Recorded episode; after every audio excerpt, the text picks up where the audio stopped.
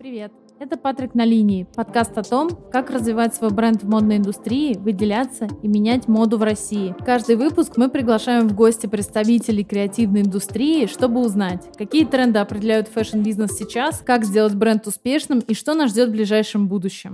Дисклеймер. В этом эпизоде несколько раз упоминается Инстаграм, продукт компании Мета, организации, запрещенной на территории Российской Федерации. Первый эпизод этого сезона мне хотелось бы начать с чего-то действительно фундаментального, потому что в России за этот год как будто бы изменилось абсолютно все, в том числе и законы. И как раз о законах мы сегодня с вами и поговорим. Для этого я пригласила в подкаст юриста Анастасию Сковпень. Настя, привет. Привет.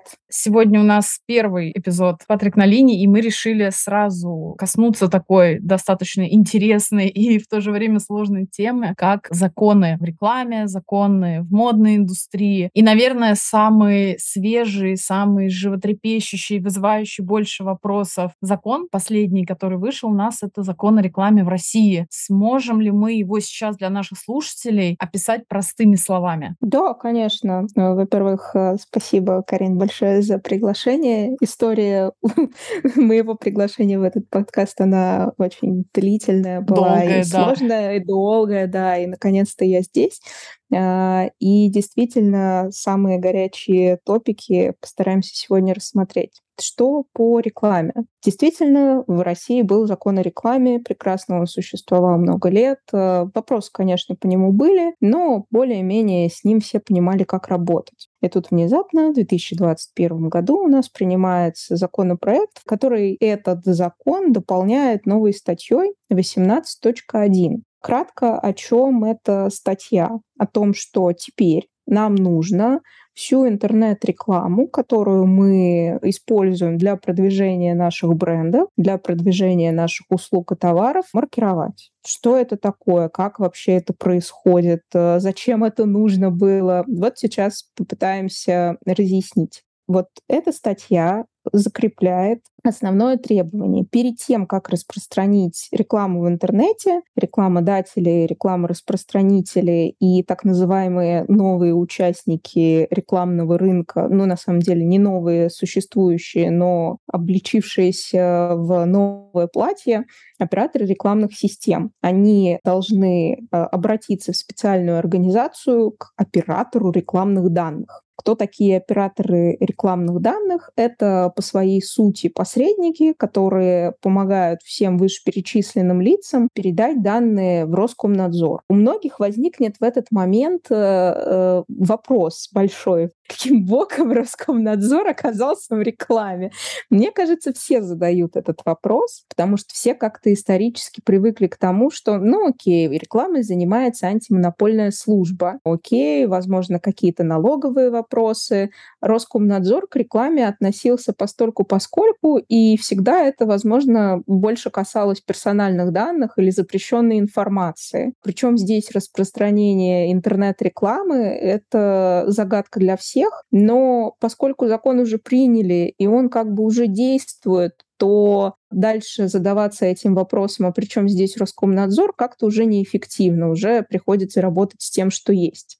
Так вот, вот этот самый оператор рекламных данных. На настоящий момент Роскомнадзор даже успел определить их перечень. Там есть и организация от Сбера, которая называется Лаборатория разработки, и Озоновские тоже есть компания Озон УРД, mm-hmm. и МТС Медиа Скаут, и Яндекс, так называемый Яндекс оператор рекламных данных. То есть все основные игроки, как можно понять, э, всем такие крупные маркетплейсы, социальные сети, там в том числе ВКонтакте есть, или э, ну, любые такие крупные медиакомпании, о которых мы знаем, которые у нас на слуху, в принципе, вовлеклись в этот процесс и взяли на себя обязанность быть оператором рекламных данных. Так вот, что делает и вообще зачем нужен этот ОРД, зачем это сокращенно будет у нас от оператора рекламных данных, ОРД присваивает интернет-рекламе так называемый идентификатор или модное слово токен для отслеживания. Модно. Очень модно вообще.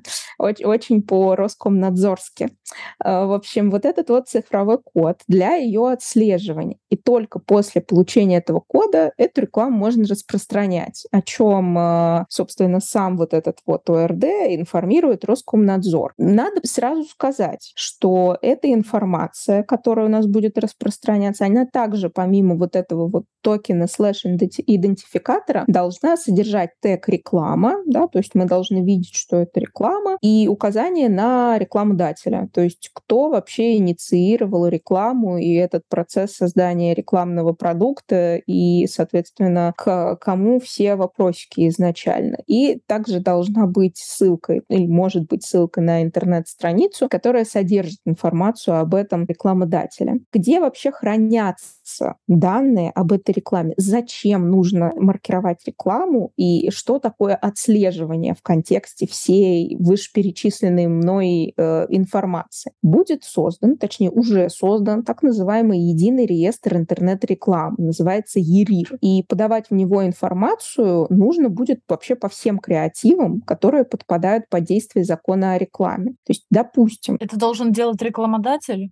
Вообще это должен делать рекламораспространитель, потому что он конечное лицо, которое отвечает за распространение этой рекламы. Да? То есть рекламодатель — это, ну, фактически, будем его называть так э, скромно, бренд. Он создает рекламу, но непосредственно распространяет рекламу, ну, к примеру, третье лицо. Вот ты там у блогера попросила сделать рекламу, или у тебя в, ну пусть это будет, э, если мы берем Яндекс, какая-нибудь контекстная реклама, или ты заказываешь рекламу у влогера. Вот, например, самый, по-моему, классный скрин, который я видела, это у Артемия Лебедева было написано Duralex, ссылка на рекламодателя и, собственно, э, указание, кто им является. По идее, это должен делать рекламораспространитель. Но в своих комментариях Роскомнадзор, э, а он периодически отвечает на вопрос бизнеса, было бы странно, если бы он стал игнорировать. Спасибо. Да, да, снимаем шляпку, что фактически любой из участников может передать эти данные, может передать данные оператору рекламных данных, и потом уже оператор рекламных данных передает это в ЕРИР. Сложная система,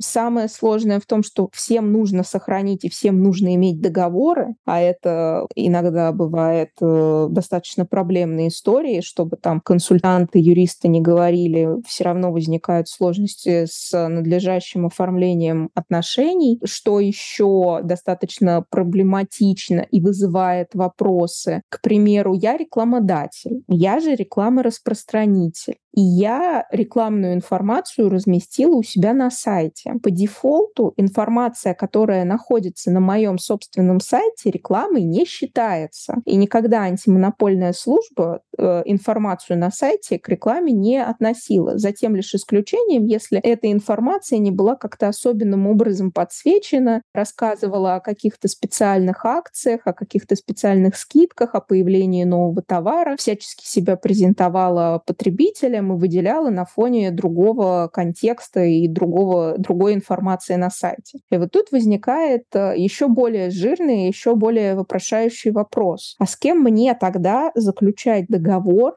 для того, чтобы передать информацию о том, что такая реклама была А создана, и Б она была распространена. Роскомнадзор на это предложил какую-то очень странную историю, которая называется нулевой договор. Что это за нулевой договор, что это за нулевой километр, науке неизвестно. С кем его заключать, если не с самим собой, тоже непонятно. Каким образом э, и что там должно быть указано, тоже никому неизвестно, потому что, ну, понятно, понятное дело, никто никогда до такой степени не заморачивался, и никто никогда не задумывался о том, что я размещаю, ну окей, да, я размещаю рекламную информацию на своем собственном сайте, но мне для этого не нужно было ее каким-то специальным образом оформлять. Та же самая история будет с социальными сетями по дефолту моя социальная сеть — это инструмент предоставления информации о себе как о бренде для потребителей, которые этой социальной сетью пользуются.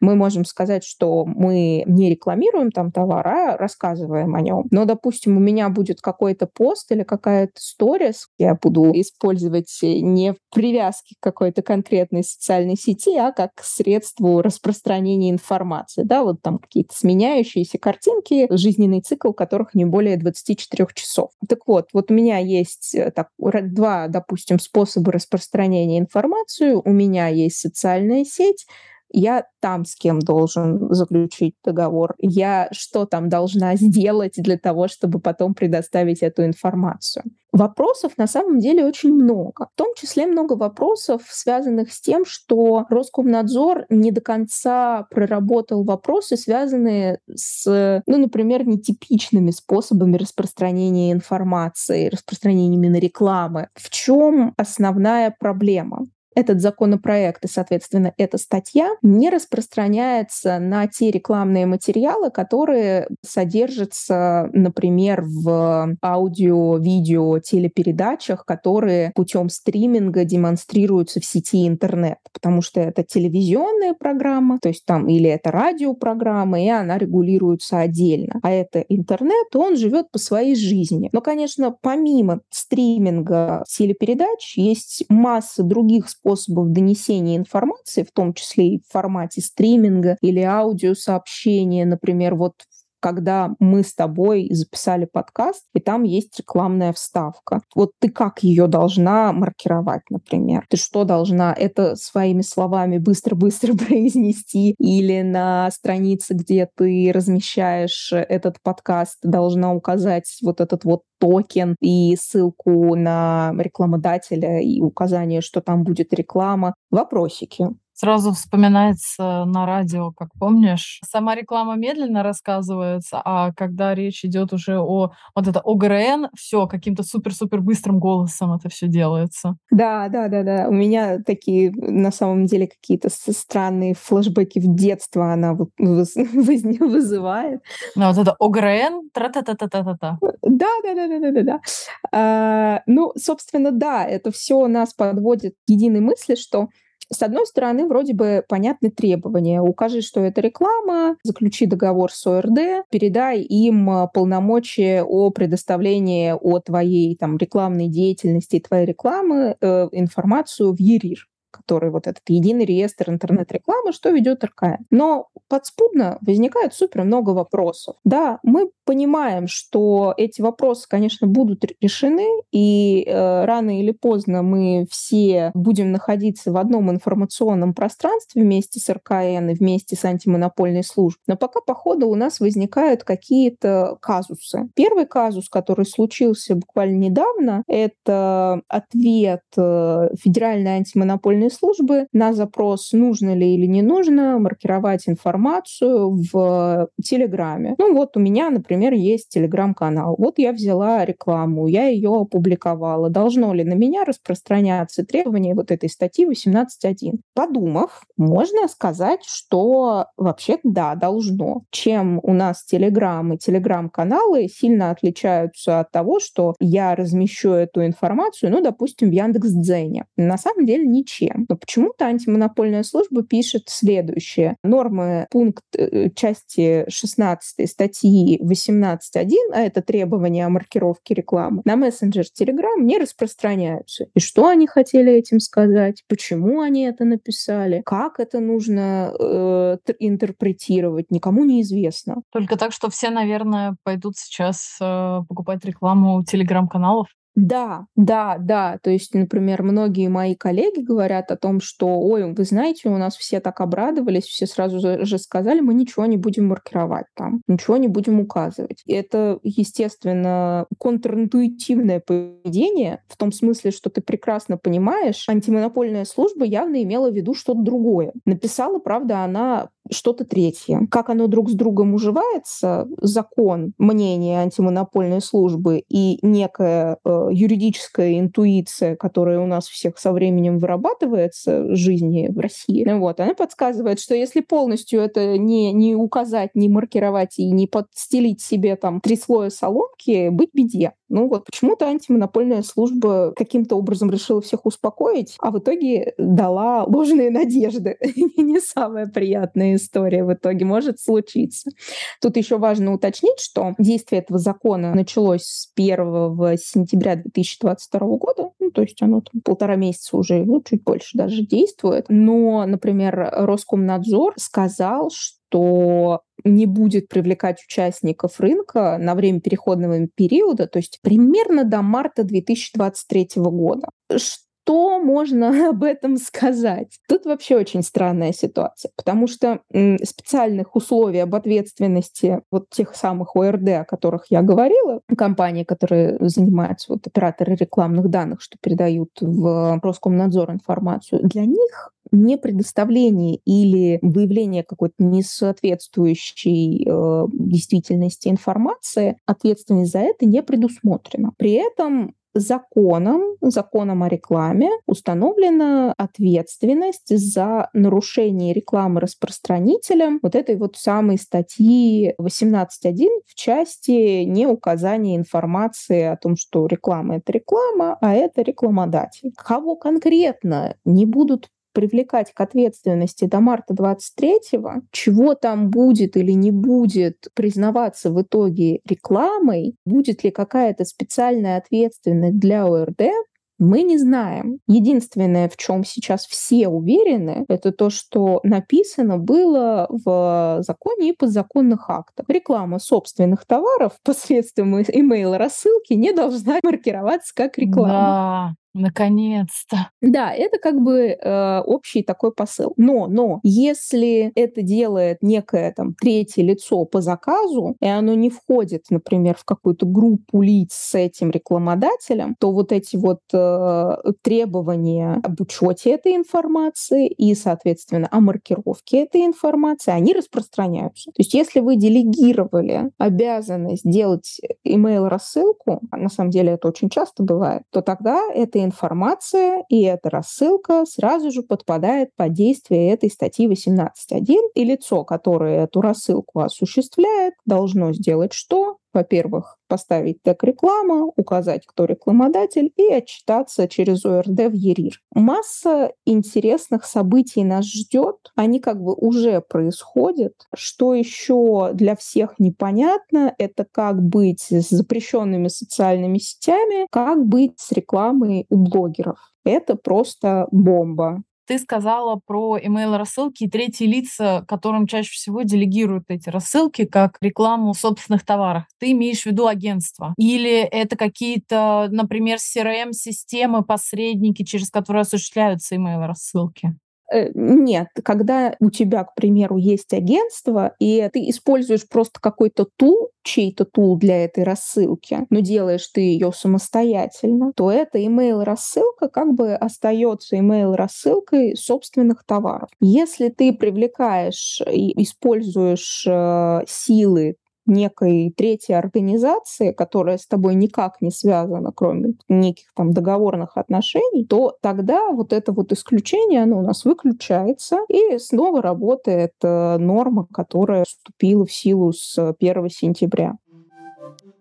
Партнер подкаста «Патрик на линии» — Career Space, сервис карьерных консультаций в чате онлайн. Это ежедневная карьерная поддержка прямо в Телеграме, который поможет разобраться со всеми карьерными вопросами. Четвертый сезон нашего подкаста посвящен маркетингу. Кстати, очень востребованной профессии как в России, так и в Европе. Многие сейчас размышляют о работе за границей, но для этого мало иметь востребованную профессию. Нужно еще разобраться в рынке труда, выбрать подходящие вакансии и составить резюме на иностранном языке. Со всем этим вам вам поможет Career Space. С вами на связи будет целая команда экспертов, которая поддержит вас на всех этапах, от выбора профессии и поиска вакансий до составления резюме на английском. Вы сможете задать любое количество вопросов, а все ответы и диалоги у вас останутся в переписке навсегда. Если вы хотите найти работу за пределами России или если у вас есть другой карьерный вопрос, переходите по ссылке в описании, заполняйте анкету и в поле запрос вписывайте промокод Патрик.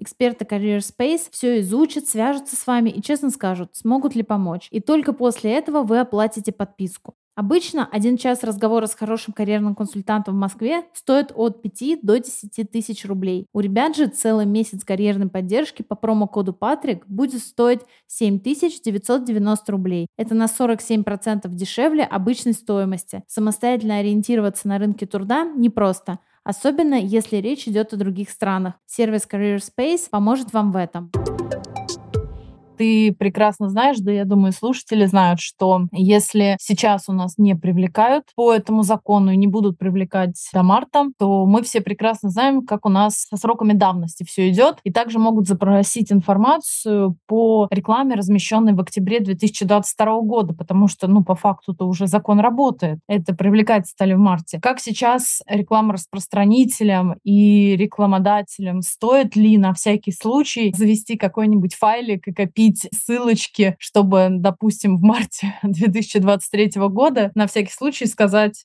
вот, у меня все есть, я все трекал, все хорошо.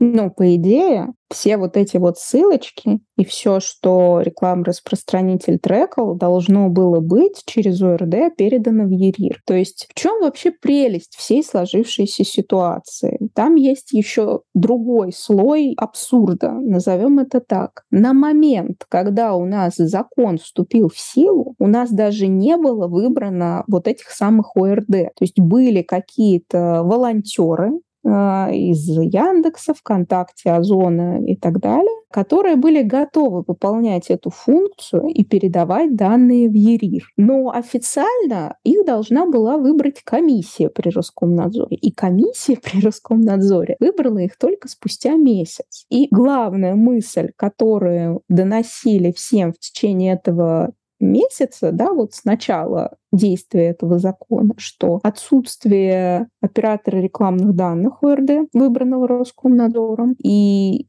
в принципе, вот этот вот grace period, который вам предоставили до марта 2023 года, не освобождает вас от ответственности в принципе, если вы не соблюдаете требования закона. То есть вы можете где-то накосячить, скажем простыми словами, но вы как бы накосячите в процессе того, когда будете придерживаться требований закона. Иными словами, если вы попытаетесь передать какие-то данные в ЕРИР, а этот ЕРИР просто не работал, что-то у него там висело, что-то у него там упало, но потом в конце концов вы передали эти данные, вы там посотрудничали с ОРД, пока они еще не были ОРД, а потом они ОРД стали. То есть вот это все — это ваши попытки соблюсти закон. Все эти попытки соблюсти закон, они, естественно, будут учитываться. Вся информация, которую вы подавали в качестве рекламной через ОРД ЕРИР, также будет отражаться. Все договоры, кто сколько денег потратил, а кто какую информацию в итоге прорекламировал и как она там в итоге должна была быть отражаться и на каких площадках. То есть все это, оно будет зафиксировано. Вы, конечно, можете свести завести себе там папочку с тем, какую рекламу я в течение всего этого времени делала и считаю ли я ее рекламой или не считаю, что также очень важно. Вот. Но в целом вы должны проявлять законопослушное поведение, даже если закон вам кажется а, нелогичным, б, отсутствуют какие-то гайдлайны, по которым этот закон соблюдать. Ну вот как бы общий посыл в том, Делаешь рекламу, маркируй ее, указывай рекламодателя, попытайся сотрудничать с ОРД, заключи договор, пусть ОРД передает твою информацию. Мы не знаем, что произойдет в марте 2023 года, кто из э, двух, казалось бы, не соперничающих э, государственных ведомств Роскомнадзор, антимонопольная служба, что скажет. За это время очень там собачка, их мнение может сильно подрасти, но как бы в сухом остатке посыл такой. Что насчет комментария антимонопольной службы касательно Telegram? Может быть так, что к марту 2023 года все это окажется лишь комментарием, и на самом деле всем телеграм-каналам и авторам нужно было отмечаться в ОРД? Я думаю, что всем тем авторам телеграм-каналов, которые их ведут, указывать рекламу и рекламодателю по-хорошему надо было с 1 сентября. Это первое. Второе. Я считаю, что позиция Федеральной антимонопольной службы была выражена именно таким образом. Ну, то есть там на самом деле игра в слова. Немножечко отступим на шаг назад. Запрос касался именно распространения информации в каналах Telegram. И, соответственно, мы понимаем, что это некий текстовый формат, сопровождающий видео или фото, и, соответственно, там есть некая информация о товаре или услуге, ее прорекламировали, мы об этом отчитались. В своем ответе Федеральная антимонопольная служба пишет мессенджер Telegram. Вот мессенджер Telegram — это все-таки не тот функционал, о котором антимонопольную службу спрашивали. И поэтому складывается впечатление, что антимонопольная служба либо не поняла запрос, либо был какой-то шаблон, например, по WhatsApp,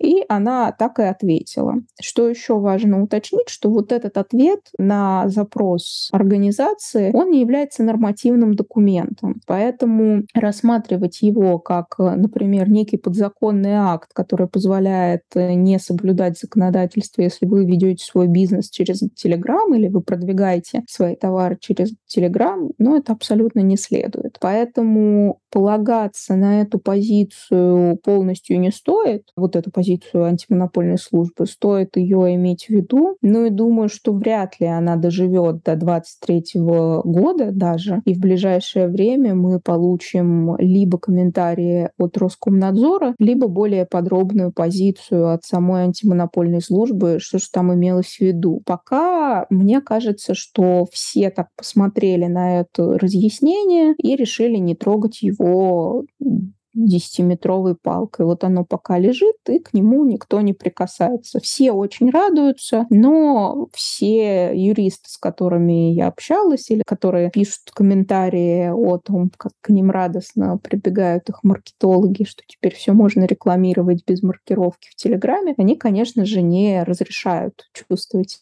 себя так свободно и фривольно, я бы тоже, наверное, не рекомендовала и рекомендовала бы действовать в рамках того, что вы можете исполнить в контексте закона. И напоследок в этом блоке про закон о рекламе, что грозит тем, кто игнорирует закон и продолжает просто размещать рекламу без маркировки и не отчитываться о ней.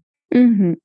А тут хороший вопрос, э, и я бы его рассмотрела в двух плоскостях. Я уже упомянула, что у нас есть ответственность для рекламы распространителей. Я думаю, что относительно тех рекламодателей, которые не маркируют информацию, не информируют о том, что реклама является рекламой, да, то, что они в интернете презентуют, наверное, эта реклама будет э, являться ненадлежащей, да, ответственность будет э, в соответствии с существующими нормами, которые есть э, в Кодексе об административных правонарушениях. Собственно, здесь, наверное, ничего нового не придумают. Вопрос лишь стоит в том, что на мой скромный взгляд, вот эти изменения, они, конечно, подковырнут вот этот вот нарыв нативной рекламы, рекламы у блогеров, которые до конца не были урегулированы ни антимонопольной службой, ни, естественно, РКН. Они к этому вообще никак до последнего момента не относились. И теперь мы получим новый такой слой практики, интересный, я надеюсь. Все станет понятно, что же там э, нативного, что не нативного, что рекламируется, что не рекламируется. Так что в этой части я бы сказала, что существующее регулирование будет применяться так же, как оно применялось. Я не думаю, что здесь уж нужно плодить какие-то сущности для того, чтобы кого-то привлечь к ответственности именно вот в контексте этого закона. Ну что, переходим к запрещенным соцсетям. И, наверное, самый первый вопрос, который мне хотелось бы задать, можно ли продолжать их вести? Да, их можно продолжать вести. Давайте с самого начала как бы отмотаем назад, что произошло. Вдруг кто-то был там не в курсе, кто-то как... Э, Какой-нибудь бренд да, какой, какой-нибудь бренд, какой-нибудь Джаред Лето, который уходил, и там Випассана, все дела. В общем, если кратко, у нас есть э, компания Meta Platforms, э, бывший Facebook, у них есть Facebook и Instagram, и суд э, в России посчитал то, что Meta Platforms э, ведет экстремистскую деятельность на территории России путем распространения своих продуктов Instagram и Facebook и радостно их запретила. Компания Meta была включена в список экстремистских компаний Росфинмониторинга и, собственно, Минюста. Что это значит? Что было написано в том самом решении? Наличие запрета Мете вести свою деятельность в России через Инстаграм и Фейсбук и, в принципе, их э, формальный запрет Роскомнадзором, ограничение доступа к ним не приравнивается к запрету нам или, например, бренду продолжать вести эти социальные сети, потому что нужно отделять э, экстремистскую деятельность и ее финансирование от обычного использования социальных сетей для наших э, обычных э, бытовых нужд, назовем их так, личных, и предпринимательских целей. Поэтому да, запрета на их ведение не было. Более того, в Калининградском УФАСе была подана жалоба на рекламный материал, где использовался значок Инстаграма. Это уже было после того, как метод признали экстремистом. И, собственно, Калининградский УФАС однозначно сказал, что указание вот этих вот логотипов, оно в, собственно, в рекламном материале на свою собственную социальную сеть чтобы проинформировать моих потенциальных потребителей о том, как со мной можно связаться, не будет нарушением закона. Потому что какая основная была боль в самом начале? Это не только невозможность ведения социальных сетей, как в перспективе признания экстремистом, а невозможность использовать атрибутики и логотипов экстремистской организации. Это как бы одно из последствий, которое у всеми очень долго и муторно мусолилось, но вот э, Калининградский УФАС рассудил, если ты просто информируешь потребителей о том, что меня можно найти, например, в Facebook или в Instagram, то это не будет считаться нарушением, и это не будет считаться попыткой продвижения, промоутирования, финансирования и так далее и тому подобное в самой экстремистской организации Meta Platforms. Поэтому можно. То есть какой-нибудь бренд из Калининграда может спокойно на своем сайте поставить значок мета. И, ну, мета я имею в виду Инстаграм. Но если мы говорим, например, не про Калининград, а про Москву, например. Может ли какой-нибудь бренд из Москвы на своем сайте поставить значок того, что они есть в Инстаграм и в Фейсбук, и их не привлекут за это?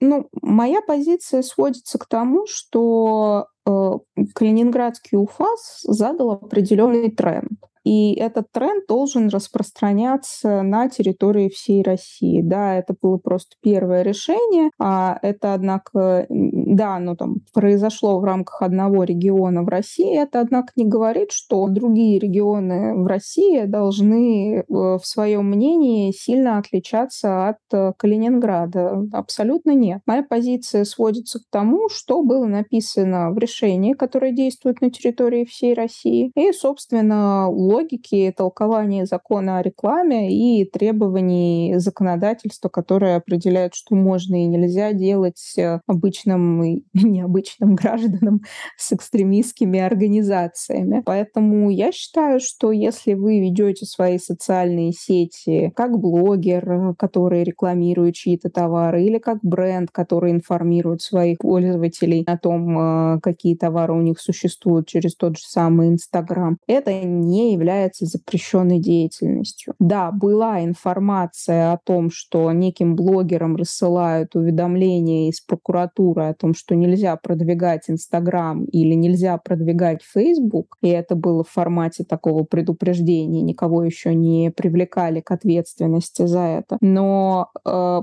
давайте положим руку на сердце и скажем себе, а для чего это делается. Это больше похоже на определенную такую палочную систему, потому что как это выглядит? У нас есть экстремистская организация, нам за нее нужно отчитаться, нам сейчас кого-то нужно предупредить о том, чтобы они ее не распространяли. Мы заходим в Инстаграм, смотрим, кто у нас там популярный, у кого там какое количество подписчиков, ищем э, там, выбираем, устанавливаем их личность, направляем им уведомление о том, что ай-яй-яй, так нельзя. Приведет ли это к каким-то реальным судебным, ну, уголовным делам? Ну, на мой взгляд, нет. Это больше похоже на там, закрытие каких-то, какой-то своей собственной статистики прокуратуры и, ну, не знаю, отсутствием у них, э, собственно, вообще понимания, как им себя вести, потому что они тоже находятся в очень странной ситуации, когда у них оператор социальной сети, Meta Platforms были признаны экстремистом. Там,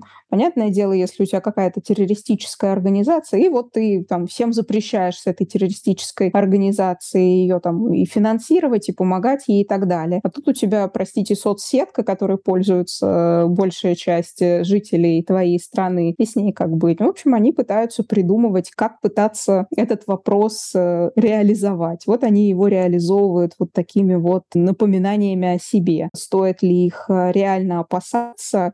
Ну, мне кажется, что в текущей ситуации скорее нет, чем да. Да, это неприятная история, да, это может быть тревожным звоночком, но конкретно в той информационной среде, в которой мы сейчас находимся, и в той правовой среде, в которой мы сейчас находимся, ну, вот объективно это не самое ужасное, что происходит. Поэтому маловероятно, что будут какие-то с этим э, большие сложности. Поэтому на территории России, если вы хотите, вы можете продолжать вести вести социальные сети. Если у вас нету каких-то а, личных, а, личной неприязни к ним после всего случившегося, ну, пожалуйста.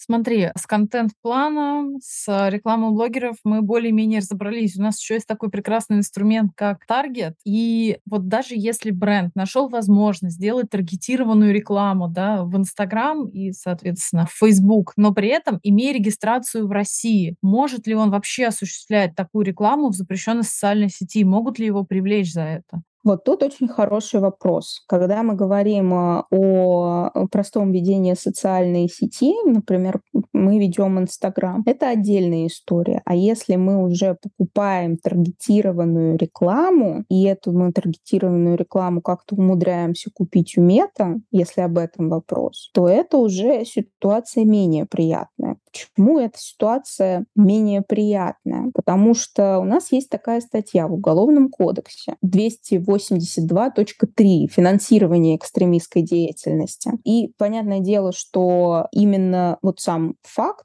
того, что у нас есть экстремистская компания, организация, и там, нам нельзя ее финансировать, она наступает с момента внесения организации в список экстремистских мета внесена. И тут сложный вопрос, как у нас в России, если такое будет действительно реализовано, будут понимать финансирование. Потому что сама статья сформулирована следующим образом. Ты либо напрямую предоставляешь, либо собираешь средства, либо оказываешь какие-то финансовые услуги экстремистской организации, которая заведомо направлена на осуществление преступлений экстремистской направленности. Звучит монструозно, но смысл в том, что ты, когда деньги платишь организации, должен знать, на что эти деньги пойдут. А ну, именно они пойдут на совершение некого преступления. Второй вопрос и второй пункт этой нормы — это финансирование этой организации для обеспечения деятельности экстремистского сообщества или экстремистской организации. И вот это уже как раз такой не просто тонкий, не просто скользкий момент, а та формулировка, которая может нас подводить к мысли, что заказ рекламы, покупка рекламы, таргетированной в в Facebook или в Instagram, это как раз перевод денежных средств для обеспечения деятельности компании. Понятное дело, что тебе организация не бесплатно предоставляет свои услуги, ей нужно платить для того, чтобы эта услуга была оказана, а платить ей нужно, а делает она это не бесплатно, потому что ей как-то свою собственную жизнь нужно поддерживать э, коммерческую. По этой причине любые действия, связанные с приобретением этой рекламы, будут в данном случае ну, ну, они на самом деле очень сильно уже начинают подпадать под финансирование экстремистской деятельности. Это супер неприятная история. Если бы статья ограничивалась только вот этой вот нормой, что ты заведомо должен знать, что эти денежные средства пойдут на финансирование экстремистской деятельности, то тут были какие-то надежды да, на то, что мы, покупая рекламу, вообще-то не финансируем э, некую экстремистскую деятельность и э, распространение метаинформации против граждан Российской Федерации, как было написано в решении суда. Вот эта вот история с обеспечением деятельности деятельности, оно, собственно, нас за ручку подводит к тому, что, ну, нельзя, не стоит приобретать рекламу, не стоит приобретать рекламу непосредственно у мета. Тут даже следует оговориться, что если внезапно в вашей стройной схеме появится агентство или третьи лица, которые готовы будут стать вашими посредниками, такими медиаторами этого вопроса, допустим, у вас есть некая иностранная компания, которая хочет с вами продолжать работать, с одной стороны, можно, конечно, считать, что попытка так структурировать вашу рекламную активность да, через, через третье лицо, оно не будет подпадать под финансирование экстремистской деятельности.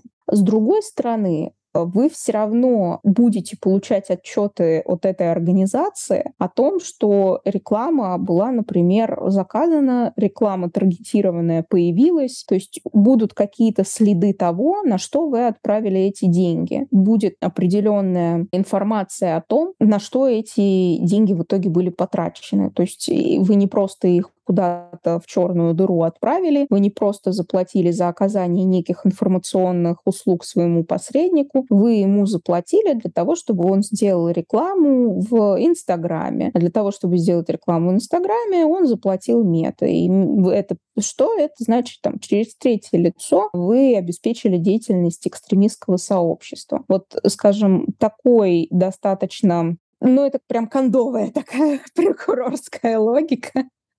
Вот так можно дойти до мысли о том, что, в принципе, даже наличие некого агента или некого посредника вас не очень сильно спасет.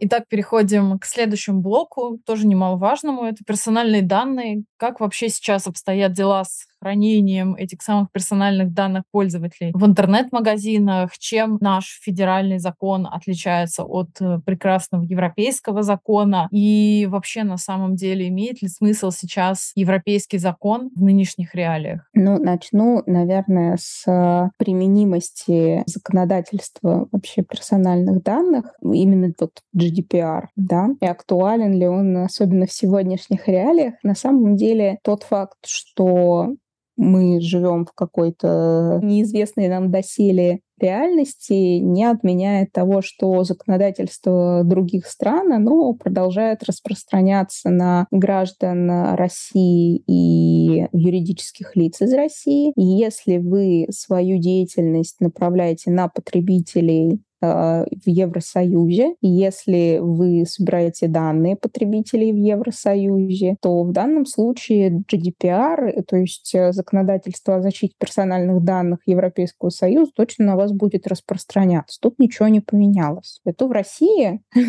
успел поменяться очень многое. И самое из этого неприятное, наверное, следующее обстоятельство, что раньше одним из э, классных исключений, которое было, это отсутствие необходимости отчитываться перед Роскомнадзором за сбор персональных данных ваших клиентов. То есть, например, когда вы эти персональные данные собирали для э, заключения и исполнения договора. Вот с 1 сентября, 1 сентября вообще было богатое на события, на юридические события день, информацию нужно проинформировать Роскомнадзор, если компания собирается обрабатывать персональные данные своих клиентов. При этом мы все понимаем, что обрабатывать персональные данные можно как автоматизированно, так и не автоматизированно. Автоматизированно — это если вы используете там некие девайсы, некие средства для сбора данных, те же самые самые CRM-системы. А если не автоматизировано, это когда у вас есть э, тетрадочка, блокнотик, и вы туда записываете, а, кто у вас что купил. Так вот, ну,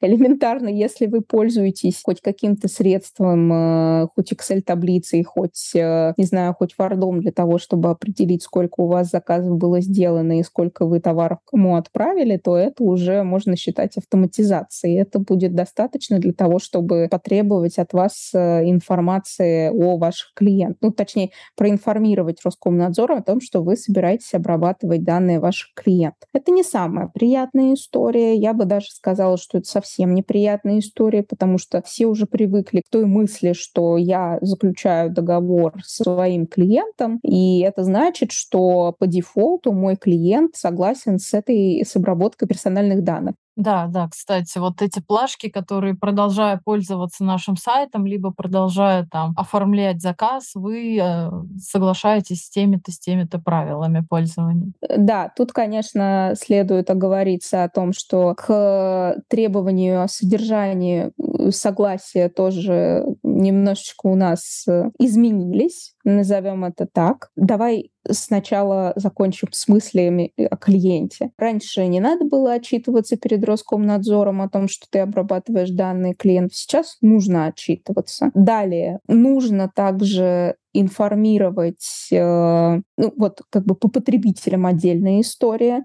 А, продавец, в принципе, никогда не может отказать потребителю в заключении или исполнении договора из-за отказа предоставить персональные данные. Затем лишь исключением, что данные нужны для исполнения договора, и такие данные нужно предоставить по закону. И если, соответственно, потребитель их не предоставит, то ты не сможешь ему там ни товар продать, ни услугу оказать, ну и закон нарушишь. Ну, например, когда мы оформляем некие финансовые услуги, банковские услуги, понятное дело, что информация о нас, наши паспортные данные, они, естественно, потребуются. И если мы не готовы их предоставить, то тогда мы и услугу не сможем получить. И в данном случае само вот это вот сама цель обработки, само согласие на обработку, оно не должно быть в смычке, например, э, с условиями использования сайта, условиями о рекламной рассылке. Оно не должно как-то скрыто э, быть спрятано в самом договоре. То есть это должен быть понятный, конкретный документ, в котором написано, какие персональные данные клиента вы собрали, для чего вы их собрали. То есть цели обработки должны быть корректно указаны. И, соответственно, мы должны понимать, что, в принципе, договор с э, клиентом не должен ограничивать какие-то права и свободы лица в случае, если, например, отказываются предоставлять свои персональные данные. Не должно быть указаны случаи обработки данных несовершеннолетних. Это абсолютный маст, это все должны запомнить. И, соответственно, не должно быть условий, которые позволяют заключать договор при бездействии физлица. Вот эта вот история о том, что вы продолжаете пользоваться сайтом, это вот нужно уточнить, что это не бездействие, это все-таки некие конклюдентные действия. Мне там, например, нужна услуга, я продолжаю пользоваться сайтом, там складываю себе какие-то вещички себе в корзинку. И это как бы немаловажный такой поинт, который, на который всем нужно обратить внимание. Очень, конечно, хочется сэкономить время на согласии об обработке персональных данных, на информирование на сайте об э, там, порядке сбора и целях сбора персональных данных и вообще особо не тратиться на вот это вот privacy policy. Но нет, с каждым годом режим охраны персональных данных становится все строже. С каждым годом э, ответственность становится все выше. Да, если раньше нас пугали достаточно скромными штрафами, ну, конечно, для малого бизнеса они были далеко не скромными, но все равно как бы по сравнению с тем, что можно было в том, с тем же самым GDPR получить, российский Роскомнадзор был очень щедр, назовем это так, если можно. Да, поэтому Теперь никаких послаблений вам в вашей работе с клиентами не будет. Как с этим жить? Ну, наверное, так же, как и раньше. Вряд ли ваш бизнес прекратит существовать только из-за того, что теперь вам нужно отчитываться перед Роскомнадзором, внимательно посмотреть на то, что у вас написано в договорах с клиентами о персональных данных, есть ли у вас какие-то политики, которые регулируют э, конфиденциальность персональных данных и их обработку на вашем сайте, это хорошее дело. Можно провести их ревизию, перепроверить, все ли там корректно отражено, достаточно ли понятно они описаны, потому что все очень любят э, тащить с разных сайтов политики, не сильно вчитываясь в то, что в них написано. В итоге у нас получаются такие монструозные Франкенштейны. Сделал здесь, взял чуть-чуть, там взял чуть-чуть, из этого все там слепил. У тебя появилась privacy policy, и ты его повесил на сайт. Это это классика, но, но такое нужно э, приучать себя вычитывать и внимательно к этому относиться. Считается ли переписка с клиентом в личных сообщениях частью хранения и использования его персональных данных? Например, если человек оставляет свою почту или свой номер телефона, или говорит свой номер заказа, который, скорее всего, всегда прикрепляется к его каким-то данным личным уже на сайте, в личном кабинете. Да, да, да. Это хороший вопрос, но мы должны тут смотреть с двух сторон. С одной стороны, если это уже наш клиент, то мы, по сути, переписываясь с ним, уже имеем с ним определенное соглашение, мы уже проинформировали, например, Роскомнадзор о том, что мы обрабатываем персональные данные своих клиентов. Мы уже как бы за все отчитались, и если я просто отправляю в личные сообщения бренда номер своего заказа, чтобы спросить, где же мой заказ, это отдельная история. Здесь э, как бы все вопросы с персональными данными уже решены. А если мы, например, микробренд, который ведем свою деятельность исключительно через Инстаграм, и все свои заказы мы получаем через Инстаграм или, там, не знаю, через WhatsApp или через Telegram, это уже отдельная история. Тут нужно понимать, что у нас все равно есть персональные данные, и когда мы, наш клиент делает заказ, он информирует нас о том, там, как его зовут, куда ему доставить товар, какой номер телефона, какой адрес электронной почты. Все это в совокупности позволяет его идентифицировать и позволяет сказать, что это его персональные данные. И в таком случае нам там, нужно обеспечить качественную автоматизированную систему их хранения. Это значит, что они не могут э, вот эти вот данные, которые нам предоставили, как попало, храниться, например, в каком-нибудь э, облаке в Excel-файле, доступ к которому имеет весь интернет да, это все-таки должна быть некая автоматизированная система, доступ к которой есть только у конкретных лиц, например, у вас, как у владельца бренда и у лица, которое ответственно за логистику, за поставки. И в данном случае мы должны обеспечить качественное хранение персональных данных своих клиентов, потенциальных и будущих, которые вступили с нами в переписку. И в данном случае э, у вас все равно желательно, чтобы на странице вашего бренда в социальных сетях была хоть какая-то ссылка на сторонний ресурс, где бы у вас хранилась информация о том, как вы обрабатываете персональные данные, или в сторис у вас было бы это закреплено. То есть, ну, как-то нужно идентифицировать себя как э, экологичный по отношению к персональным данным бренд, который заботится о своих клиентах и который внимательно относится к их информации. Чем может грозить владельцу бизнеса недобросовестное отношение к хранению персональных данных? Допустим, если у нас произошла утечка персональных данных или я э, стала использовать персональные данные не в тех целях, для которых я их собирала, то в данном случае есть ответственность, предусмотренная Кодексом об административных правонарушениях, где есть сразу несколько составов, и можно, конечно, получить хорошее бинго и собрать сразу несколько если безответственно относиться к хранению персональных данных. В данном случае, конечно, чтобы там не гадать на кофейной гуще, каждый может э, примерить на себя конкретную ситуацию. Что будет, если я буду некорректно хранить персональные данные, что будет со мной, если я, например, собрала персональные данные для того, чтобы доставить товар, а потом эту базу данных со своими клиентами передала какому-нибудь э, маркетинговому агентству, и оно делает им всякие рассылки и другие пристойные и непристойные предложения и сообщения. Поэтому э, в данном случае каждый заинтересованный имеет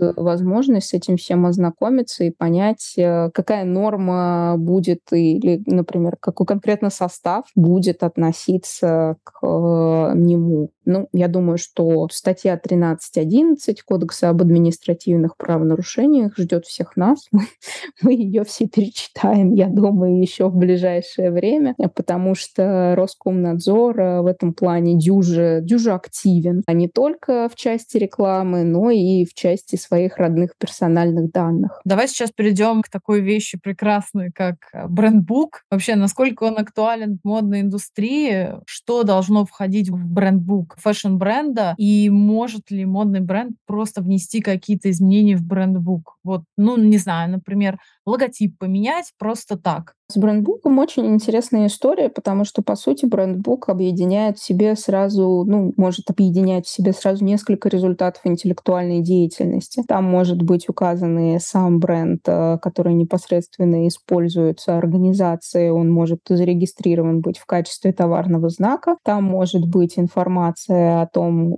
фирменном стиле, которого придерживается этот бренд, и его не обязательно регистрировать, но он тоже будет охраняться, если бренд его используют. Соответственно, там может быть информация о каких-то отдельных элементах или вещах, которые могут охраняться в качестве результата интеллектуальной деятельности, быть объектом авторского права. Например, если мы говорим об одежде, если мы говорим об аксессуарах, фурнитуре и так далее. Там даже могут быть такие объекты, которые, в принципе, даже патентоспособны, которые были зарегистрированы как патент, например, как промышленный образец какой-то орнамент или дизайн э, тоже может быть некого аксессуара.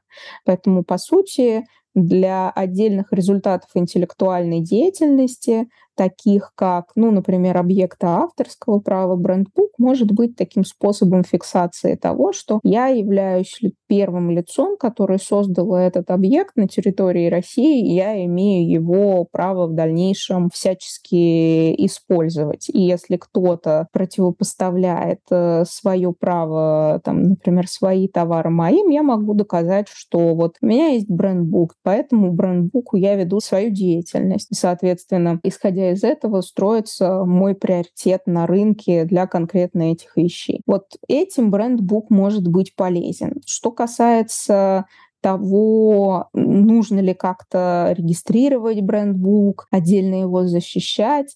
Ну, я считаю, что не требуется, ровно по той причине, что, по сути, набор изображений в брендбуке э, является тоже самостоятельным результатом интеллектуальной деятельности. Для объектов авторского права, для литературных произведений требуется никакой специальной регистрации, чтобы быть охраняемыми, так что здесь никаких дополнительных действий не требуется. Что касается внесения изменений, это самое интересное. Тут может быть два поинта. Первый поинт — это, например, логотип бренда, который зарегистрирован в качестве товарного знака. По дефолту мы можем использовать товарный знак в том виде, в котором он был зарегистрирован, потому что в противном случае к нам может прийти конкурент и начать его оспаривать, утверждая, что наш товарный знак не использовался в том виде, в котором он был зарегистрирован, а значит, его, например, можно досрочно прекратить. Это не самая приятная ситуация, поэтому если у вас происходит ребрендинг, если вы что-то меняете, в данном случае одним изменением брендбука здесь не обойдется, вам, скорее всего, придется регистрировать, например, новый товарный знак. Если вы а, регистрировали его не просто как словесный элемент, а некий такой комбинированный изображение плюс словесный элемент. Или у вас, в принципе. Он состоял только из одного изображения, и вы его поменяли. Что касается фирменного стиля, внешнего вида, о котором я говорила, допустим, у вас есть какая-то специфика того, как должен выглядеть ваш магазин, или как должны выглядеть или быть одеты ваши а, продавцы в магазине, или как должен выглядеть ваш сайт, и вы это внезапно решили все поменять. Здесь нужно, опять же, отталкиваться от того, что фирменный стиль, он охраняется когда он, во-первых, приоритетен, то есть вы сделали это первым, во-вторых, вы его используете на протяжении долгого времени, и это, как следствие, вызывает определенную ассоциацию потребителей, то есть делает этот внешний вид или фирменный стиль узнаваемым.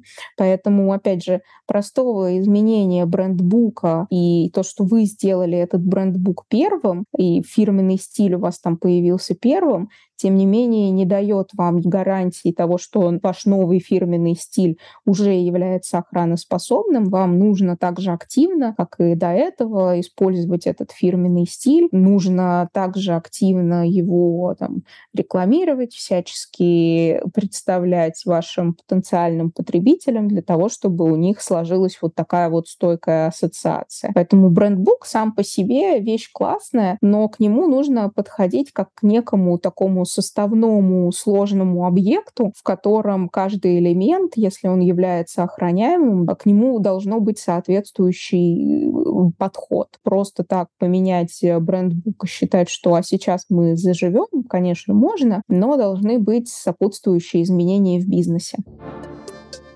Настя, теперь хочется поговорить про такую тоже животрепещущую и уже на самом деле долго животрепещущую тему, как гринвошинг и сертификация. Насколько бренду в 2022 году выгодно следовать принципам устойчивого развития? Российскому бренду, хочется уточнить. Если бренду хочется придерживаться эко-повестки, и он хочет сертифицировать свою продукцию или материалы, из которых э, будет сделан его конечный товар, он может это делать. Другой вопрос в том, что у нас нету каких-то четких э, правил и требований к тому, кто может называться эко, кто может называться там sustainable, кто может называться натуральным. Все это, естественно, ведет к определенной путанице и сложностям во-первых, э, не только для потребителей, но и для самих брендов, потому что их конкуренты могут называть себя там полностью натуральными, а они по какой-то причине не могут. И вот где проходит эта граница, кто может себя называть натуральным, кто может называть себя эко, а кто не может, она не установлена. С одной стороны, это действительно вызывает определенные сложности, но с другой стороны, пока это находится на уровне саморегулирования и не зарегулировано государством, есть определенные зоны зоны, с которыми можно поработать.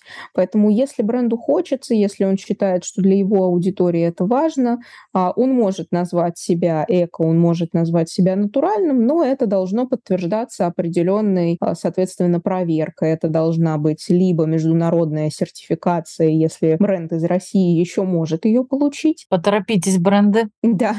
Ну, я думаю, что на самом деле в этом не так много сложностей. Я по своему собственному опыту могу сказать, что пока еще у нас э, сотрудничество в этом плане налажено, еще можно успеть, этот поезд еще не уходит. Что касается, э, если нет этой сертификации, например, если нет возможности ее получить, то, к примеру, провести какое-то собственное исследование для того, чтобы указать, да, действительно, там, например, этот краситель, который используется для там, протравки или прокраски моей ткани, действительно получен из натуральных ингредиентов, действительно там был произведен в России, и я его использую и называю называю свой там, товар, э, свой материал натуральным. Так вот можно поступить. Это такие шаги, пути выхода из положения. Есть ситуации, когда бренды называют себя натуральными, когда бренды называют себя экологичными, исходя из своего какого-то внутреннего решения. Так, конечно, делать не надо, по той причине, что, а, ненароком можно утащить товарный знак сертификационной организации, а поскольку это товарный знак, то, используя его на своих товарах, вы нарушаете права этой сертификационной организации, и никому не хочется вступать в эти неприятные отношения, связанные с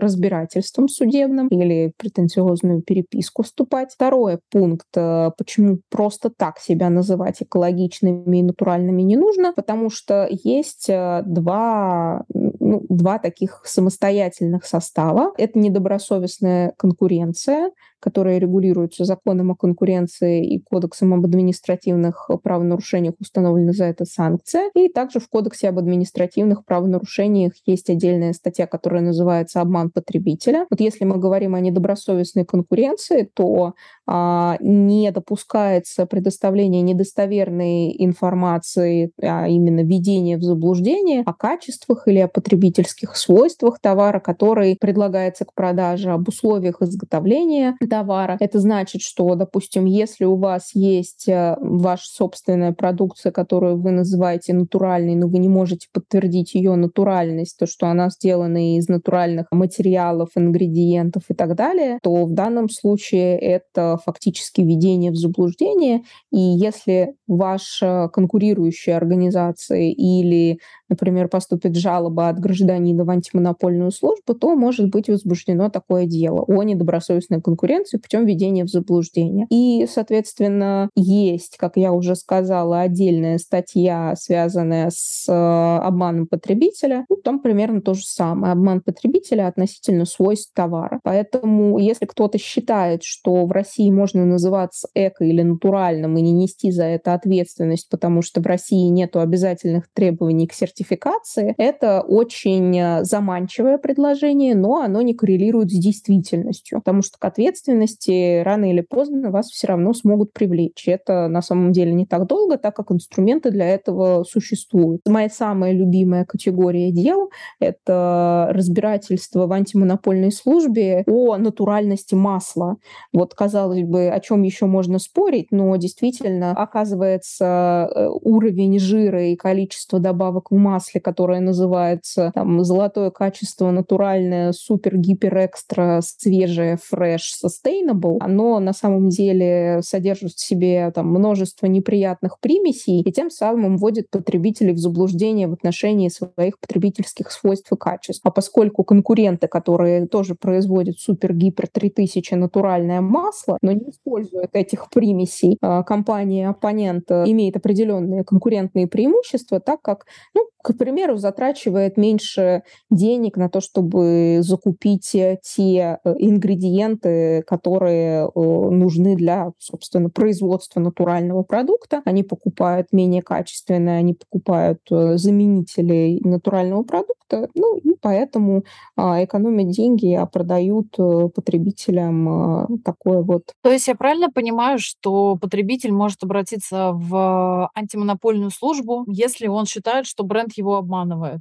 Да, э, потребитель имеет право непосредственно обратиться в антимонопольную службу с жалобой, и потребитель имеет право, э, в частности, говорить о том, что, ну, например, пожаловаться в Роспотребнадзор. Роспотребнадзор уже со своей стороны имеет право инициировать э, процесс о нарушении законодательства. Так что да, Частные жалобы антимонопольная служба тоже рассматривает, и на них тоже реагирует. Это, кстати говоря, очень э, популярная тема среди конкурентов, когда ты не хочешь демонстрировать себя как оппонента, ты берешь какого-нибудь своего сотрудника, не очень известного вовне, и этот сотрудник пишет жалобу со всеми грязными подробностями. Ты упомянула кейсы, и мне вот, например, и нашим слушателям было бы интересно узнать, какие вообще наиболее частые факапы, может быть, со стороны брендов или вообще ситуации, с которыми они приходят э, к юристу. Ну, действительно, все приходят уже с факапами. Редко кто приходит с добрыми новостями о том, что я хочу создать бренд, давайте мы все вместе подумаем над тем, как это сделать правильно. Чаще всего случаются проблемы, связанные с тем, что кто-то что-то скопировал, эта часть кейсов. Она подразделяется на две категории. Первая категория кейсов, когда там условно мой клиент считает, что он создал что-то охраноспособное, и это можно кому-то запретить э, производить а в действительности нет. И мне приходится открывать глаза на то, что созданные продукт, э, созданный товар, он не охраноспособен, хотя он всячески прекрасен и популярен у потребителей. Второй случай, когда мой клиент, долгое время производя некий товар или оказывая некую услугу, сталкивается с тем, что его конкурент э, использует его наработки, использует, например, его дизайн платьев или использует его товарный знак и впоследствии, соответственно, уже начинает третировать его или ее с тем, что так нельзя было поступать. И э, фактически мы уже разбираемся с ситуацией, которую можно было бы и не допускать путем корректного оформления документов или а, вовремя отреагировав на появление, например, товара копии на рынке. Очень нередко бывают случаи, когда приходят с каким-то конкретным запросом из серии «я хочу зарегистрировать патент» или «я хочу зарегистрировать товарный знак». Да, такие случаи бывают, они в последнее время появились особенно часто на фоне популяризации темы с виртуальной реальностью, метаверсом и так далее, но они занимают прям маленькую долю. Чаще всего, вот как я сказала, запросы связаны с попыткой найти либо мирное урегулирование конфликта, либо уже помочь с обращением в антимонопольную службу, либо в Роспатент для того, чтобы оспорить существующую регистрацию или доказать, что действия конкурента являются недобросовестными. В общем, э, складывается, как всегда, ситуация, что мы плачем, потому что уже потеряли.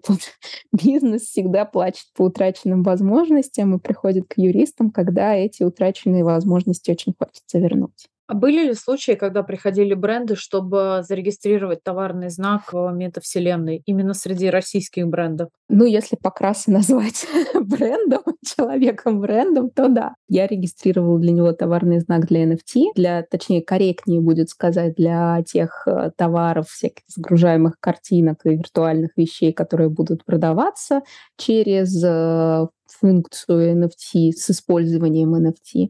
Поэтому, да, это вот такой единичный случай, когда мы подали заявку и получили решение. Другие бренды, тут нужно оговориться, да, и быть э, в данном случае честно. Как правило, бренды рассматривают такую регистрацию как возможность дополнительного хайпа или как попытка кому-то что-то запретить. А в действительности при проверке становится ясно, что либо такой бренд, в принципе, не охраноспособен, да, он, например, слишком обычный или ну, достаточно описательный. И более того, становится там, например, в процессе понятно, что это займет слишком много времени, ну, там, полгода, например, вот ожидать, когда у тебя будет регистрация. И плюс ко всему не все готовы прямо сходу платить э, патентную пошлину на то, чтобы регистрировать товарный знак. Они, опять же, не самые большие, если сравнивать с патентными пошлинами в других странах, в Евросоюзе, в США. Но, тем не менее, если ты небольшой бренд, который хотел бы запрыгнуть в этот вагончик метаверса и показать себя как интересную компанию, в которой, например, можно инвестировать, потому что все-таки наличие товарного знака — это дополнительный нематериальный актив, который показывает серьезность твоих намерений. Немножечко пыл остывает, когда начинаешь во всем этом копаться и объяснять э, брендам, объяснять фаундерам о том, к чему это все приведет и что они хотят с этим сделать в итоге. Поэтому сейчас мы наблюдаем, что крупные бренды приходит регистрироваться и приходит защищать себя в метаверс. Собственно, это их и цель, не просто пропиариться и показать, что они находятся в этой повестке, а для того, чтобы кто-то третий не воспользовался, например, их товарными знаками. Поэтому все вот эти вот кейсы, связанные с MetaBirkin, где Эрме пытается защитить свои права на сумку, ну и вот прочие незаконные использования логотипов брендов и их упоминание в виртуальной реальности, они все и стали таким триггером, что крупные компании, конгломераты пошли регистрировать свои бренды для метаверса. Ну что, самое время перейти к вопросам от слушателей, и в этом нам помог на этот раз телеграм-канал Digital Шкаф, который разместил у себя, конечно же, анонс того, что мы будем освещать определенные вопросы с юристом. Одна из слушательниц, Татьяна, задала следующий вопрос. Хотелось бы узнать подробнее о правовых аспектах использования в своих проектах NFT, презентация своей коллекции, реклама для заказчика и так далее. Бесплатные 3D-проекты из Blender кита или 3DDD и других подобных ресурсов. Надеюсь, я правильно озвучила 3DDD. Как понять, не нарушаю ли я авторские права, используя такие объекты? Итак, наверное, все-таки в сам вопрос, э, он как бы в самом финале этого текста содержится. Да, у нас есть некие стоковые изображения в 3D-формате, которые мы используем, переделывая, или которые мы используем как есть для своих диджитал-проектов. И самое главное, на что вы должны обратить внимание, это на условия лицензии, по которой вам предоставляются это изображение, когда вы его приобретаете бесплатно или когда вы вы покупаете его. Чаще всего на тех сайтах, о которых вы говорите, ну там в том же Blender, ссылки идут на так называемые Creative Commons. Есть несколько вариантов Creative Commons. Самый, конечно, любимый всеми и распространенный — это та лицензия, которая позволяет использовать изображение без указания авторства, без выплаты вознаграждения, без каких-либо обязательств перед автором, с возможностью полностью переделывать, перерабатывать, изготавливать производные произведения, сублицензировать, э, в коммерческим и некоммерческим способом использовать. Ну, в общем, дает вам всю полноту прав. Она сокращенно называется CC0. Если вы, приобретая это изображение понимаете, что вот вам оно предоставляется именно по такой лицензии, то можно быть уверенным в достаточно широких возможностях, которые для вас открываются. Если же вы увидели, что приобретая изображение у вас какая-то другая лицензия, то я настоятельно рекомендую вот это ее буквенно-численное короткое название обязательно перепроверить на сайте Creative Commons. Там обычно перед самой вот большой монструозной лицензией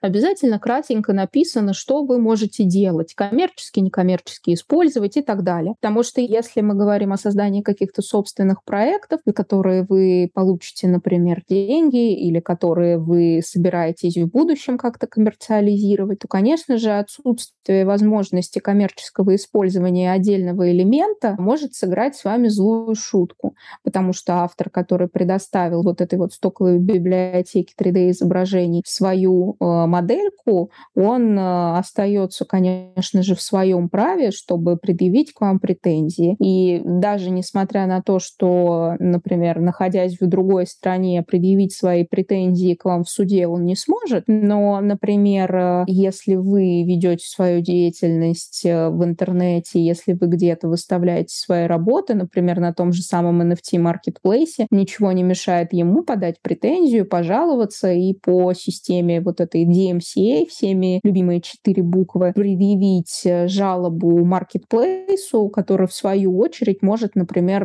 вашу NFT-шку заблокировать. Поэтому в данном случае, да, может быть, какие-то финансовые потери и в суд вы не понесете, в суд вы не пойдете, но ваша работа в интернете, она, а, будет заблокирована, б, если это дело дойдет, например, до социальных сетей, а вы устоявшийся бренд или уже заимевший репутацию художник, это, конечно, будет не очень таким приятным ауткамом для вашей истории, поэтому в данном случае, чтобы перепроверить, какие права у вас есть, вам следует внимательно посмотреть на то, по какой лицензии вы, собственно, приобретаете.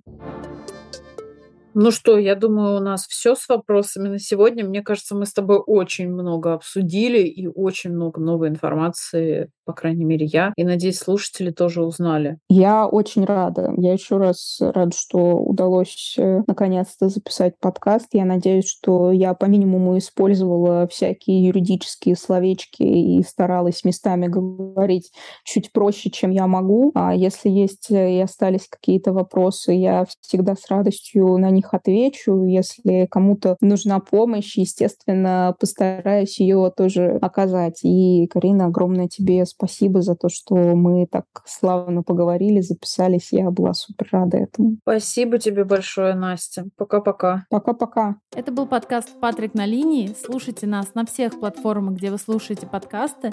Ставьте нам оценки, пишите комментарии, подписывайтесь на наши соцсети. И до следующего выпуска.